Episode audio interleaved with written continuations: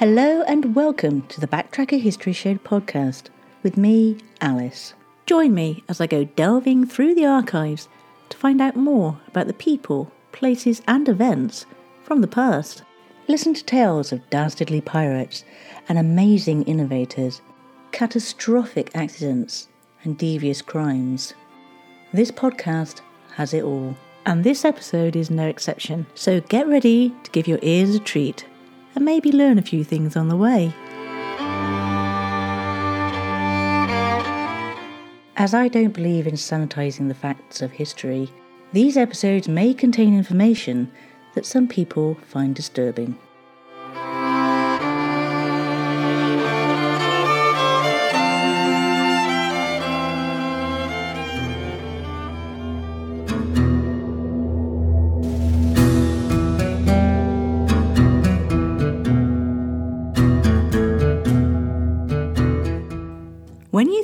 Cowboys in the Wild West, the village of Frampton Cotterell doesn't really come to mind. Situated on the outskirts of Bristol, just northwest, is a little village with a lot of history. Frampton means the settlement, farmstead, or village on the Frome, and the name Cotterell is derived from the Cotteall family, lords of Frampton Manor in the 12th and early 13th centuries. Now, this is one of the reasons why I love history, because I've driven through Frampton Cotterell loads and loads of times, but I wasn't aware that it was a major manufacturer of hat. And it was chosen for a hat factory because it had clean water, coal, skilled workers, and an easy supply of rabbit fur. The area was so important that the Hatters Union had its headquarters at nearby Watley's End. And here's a fact that's unrelated to our main story. Frampton is mentioned in Monty Python sketch Adolf Hitler lives in a guest house in Minehead.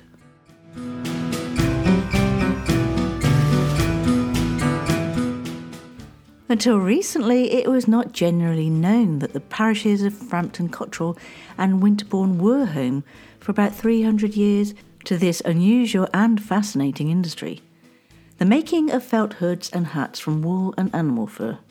Together, these two centres employed about 4,000 men over this period, and the manufacture began in 1570. Felt hats were made from a mixture of fur, chopped wool, mercury, and size. They were the only waterproof hats until oilskins were invented in the 1820s. Word of the Week. And this week, my friends, I give you size. I'm not talking about size as in the standard measurement for clothes and shoes and other things. I'm talking about size as was mentioned earlier in the construction of the hats. In this case, it's a sticky substance that is used for making materials stiff or for preparing walls for wallpaper.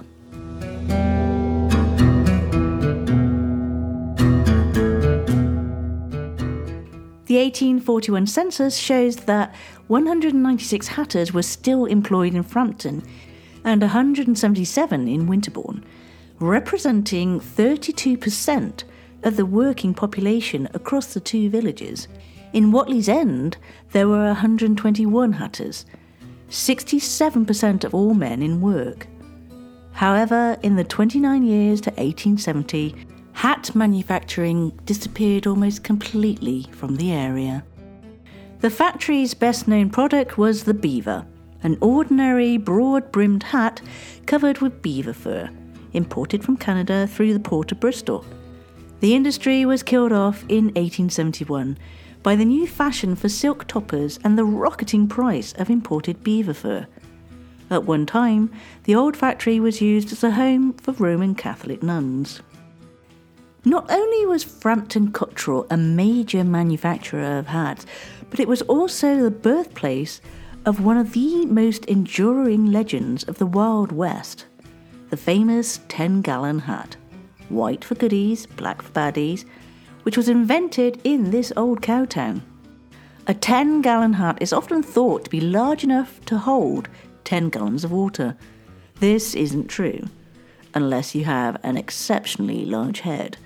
The gallon in 10 gallon hat derives from the Spanish galon, meaning braid. So, a 10 gallon hat is a hat with a braiding around the brim.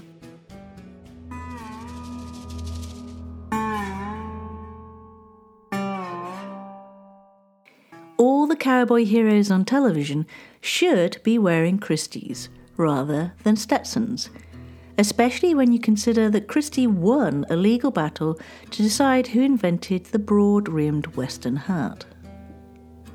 The brand was founded in 1773 by Miller Christy, and amongst its notable commissions has been the official helmet manufacturer of the UK police force for two centuries. Christy stands as the godfather of British hat making, not least since its Homburg hat was worn by Marlon Brando's Don Corleone. The cult of Christy's is recognisable throughout cinema, fashion, music, and politics, amassing an eclectic lineup of wearers, from Winston Churchill to Kate Moss, Indiana Jones to Brad Pitt. Christy's was and is a brand with an eye on the future. And while methods have remained largely unchanged and heritage is paramount, it is the capacity to transcend trends and social borders that makes Christy's hats as sought after as ever. Historic, iconic, trailblazing.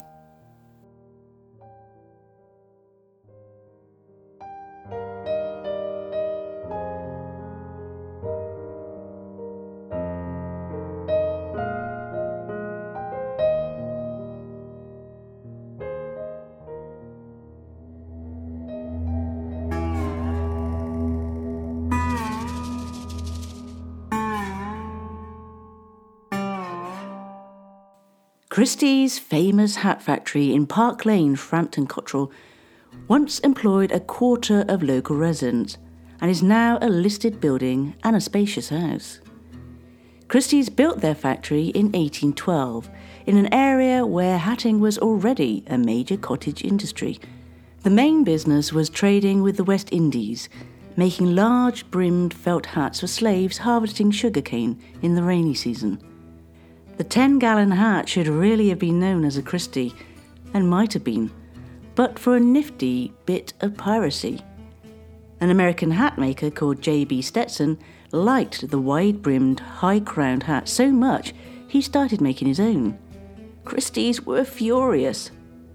Bristol University lecturer John Moore said, Few people knew that the 10 gallon hat was invented in Frampton Cotterell but it's well documented in records of the hat makers who built and owned the factory last century. J.B. Stetson fought a long patent case with Christy's and lost. The result was that he had to pay a license fee to market the famous Stetson hat. Stetson might have lost the court battle, but he won in the long term. That style of hat is known universally as a Stetson, and Christy's role is completely forgotten. So is the company's link with the Canadian Mounties. The famous pointy hat, later adopted by the Boy Scouts and a television lager commercial, was another Christy invention and is still in wide use across the world today.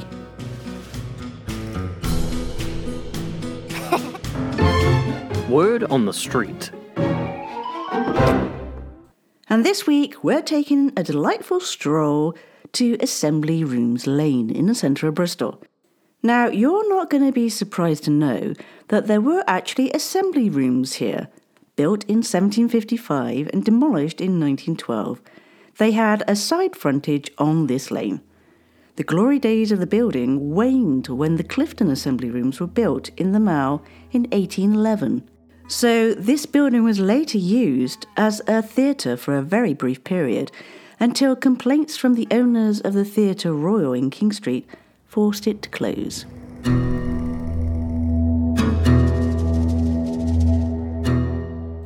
Christy's, along with other hat makers of the time, were also partly responsible for a much nastier sideline of history.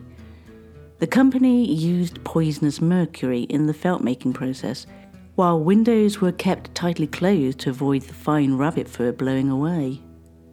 The fumes affected the workers so badly that the saying, as mad as a hatter, was born, and even Lewis Carroll used it as inspiration for a character in Alice in Wonderland. That wasn't the only danger in the hatter's working environment. There was a high incidence of asthma from flying fibres that entered the lungs. The hot acid baths corroded hands, making sores slow to heal. And all day pressure rolling of felts led to loss of muscle power. Chemicals like mercury and possibly anthrax, together with a high alcohol intake, led to a miserable life for many. Hatters often died young, but if they survived, lived only a year less than the average working man. However, by the age of 50, they were much more likely to be sick, and their occupational diseases often leading to an uncomfortable old age.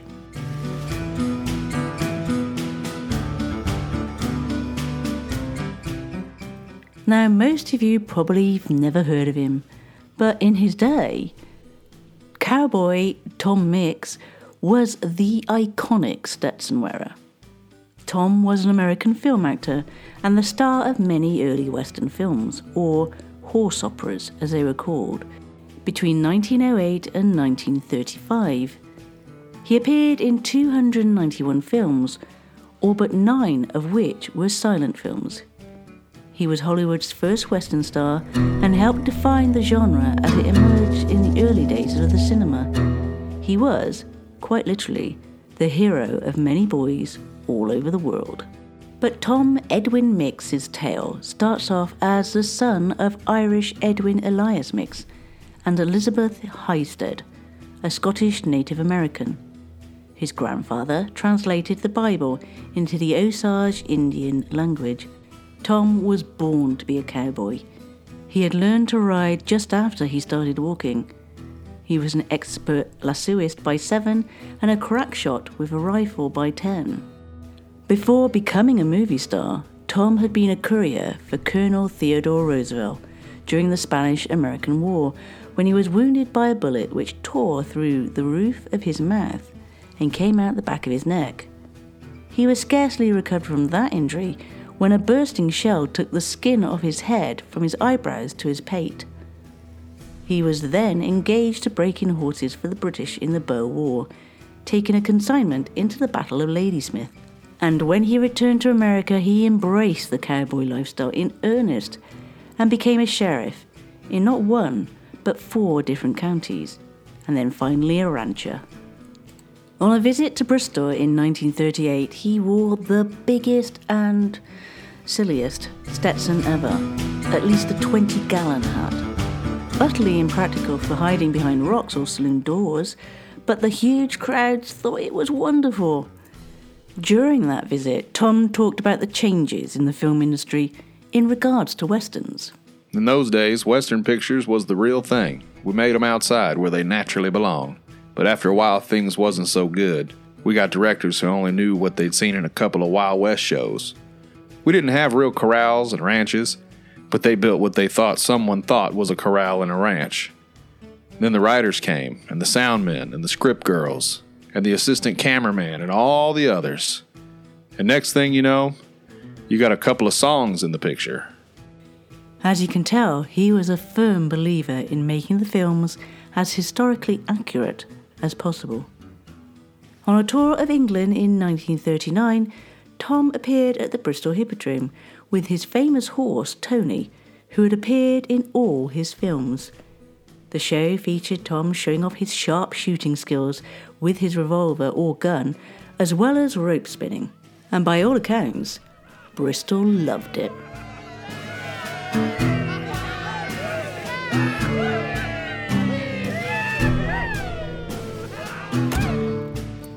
On October the 12th, 1940, after visiting Pima County Sheriff Ed Echols in Tucson, Arizona, Mix headed north towards Phoenix on the now called Arizona State Route 79.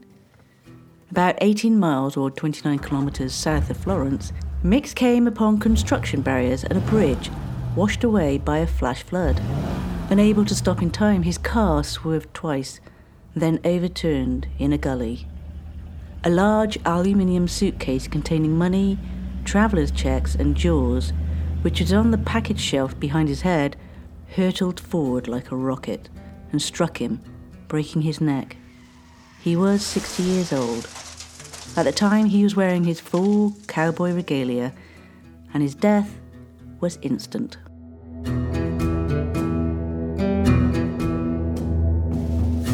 During my research for this show, I was very intrigued to find out that there is a Tom Mix Museum situated in Dewey, Oklahoma, where he served as a marshal.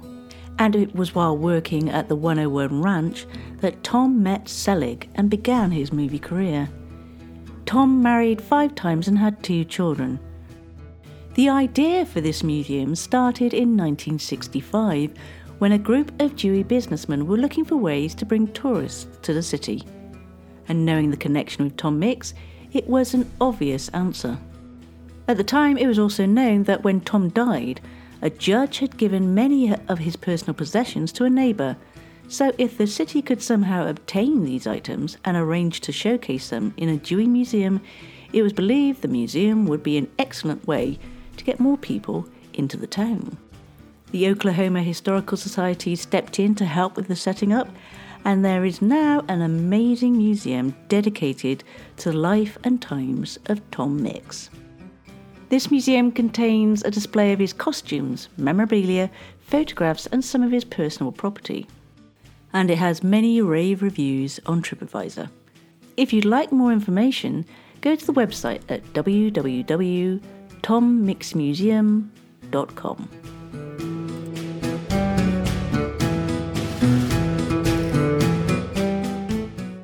Now, let me tell you a bit about Stetson hats, or Stetsons, often known simply as cowboy hats, which, along with stuff like Coke and Hoover, refers to a product but is based from the company name of someone who made that product in the past. The John B. Stetson Company of St. Joseph, Missouri, founded by John B. Stetson, is the manufacturer of some of the more famous variants of the cowboy hat a felt hat with a tall crown and a very wide brim. It functions to protect the wearer's eyes from the sun and can also double up as a water bowl. There are two versions of the history associated with the Stetson's hat. The first and most believed one is in fact based on legend. This version states that in the 1860s, Stetson created a rugged hat for himself made from the thick beaver fur felt while panning for gold in Colorado. According to legend, Stetson invented the hat while on a hunting trip, showing his companions how he could make cloth out of fur without weaving. Stetson made an unusually large hat from fur felt he made from hides collected on the trip and wore the hat for the remainder of the expedition. Although initially worn as a joke, Stetson soon grew fond of the hat for its ability to protect its wearer from the elements. It had a wide brim for protection, and a high crown to keep an insulating pocket of air on the head, as well as the waterproof lining so that the hat could be used to carry water. The hat was, however, more popular in the US and was first sold in Central City, Colorado in 1865 in the style called the Boss of the Plains. In 1869, Stetson returned to Philadelphia to found his hat company, which produced high quality hats for outdoor use. In 1886, Stetson's Hat Company was the largest in the world and had mechanized the hat making industry. The Royal Canadian Mounted Police red serge dress uniform includes a Stetson with a flat brim. The Stetson was first used unofficially by the Northwest Mounted Police in place of the traditional white pith helmet. The colour for the RCMP Stetson is sometimes referred to as Belgian belly. It is a reddish buff with pastel like colour of the underfur of the Belgian hare. Belgian belly is also a very little used second name for the Stetson. In a Second Boer War, the flat brimmed Stetson became the standard issue of the 2nd Canadian Contingent, becoming recognised throughout the British Empire as a symbol of Canada. The Stetson hat became a part of the uniform of the Royal Northwest Mounted Police, which later became the Royal Canadian Mounted Police.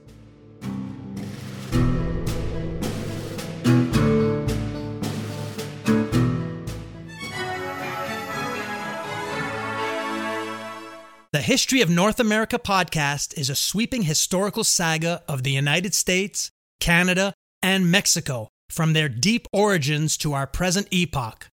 Join me, Mark Vinet, on this exciting, fascinating, epic journey through time, focusing on the compelling, wonderful, and tragic stories of North America's inhabitants, heroes, villains, leaders, environment, and geography. This incredible historical adventure follows a path of exciting events led by interesting people who reach beyond their grasp to touch key moments in time.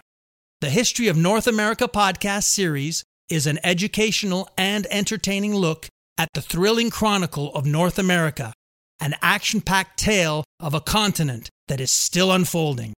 I invite you to come along for the ride.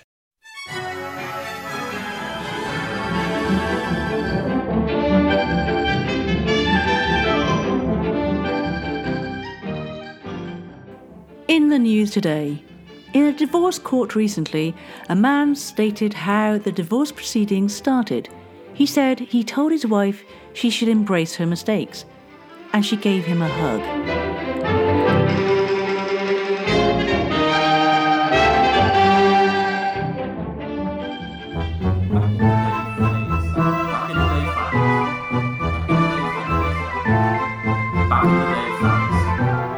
Back in the day facts.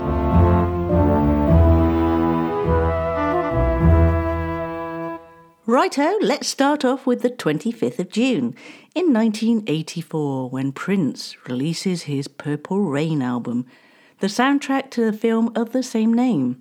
Purple Rain further established Prince as a figurehead for pop music of the 1980s, and it's regarded as one of the greatest albums of all time. In 2010, Purple Rain was inducted into the Grammy Hall of Fame. In 2012, the album was added to the Library of Congress's National Recording Registry list of sound recordings that are culturally, historically, or aesthetically important. In 2019, the film Purple Rain was added by the Library of Congress for preservation in the National Film Registry for being culturally, historically, or aesthetically significant. On the 26th of June, 1498, the toothbrush was invented in China using boar bristles. On the 28th of June, 1914, the assassination of Franz Ferdinand, Archduke of Austria, and his wife Sophie by Bosnian Serb assassin Gavrilo Princip in Sarajevo sets off a chain of alliances that begins World War I. On the 29th of June 1613, the Shakespeare's Globe Theatre in London burns down during a performance of Henry VIII. And on the 30th of June 1975, Muhammad Ali retains the world heavyweight boxing crown by beating Englishman Joe Bugner by unanimous points decision in a rematch in Kuala Lumpur, Malaysia. Well, that's the end of the show for this week. But don't worry, I'll be here, same time, same place next week. And our stars of the show this week are Sam Roberts from St. Stephen's Drama Group in Bristol and Jodie B from the Po Boys podcast, both of whom really added to the story.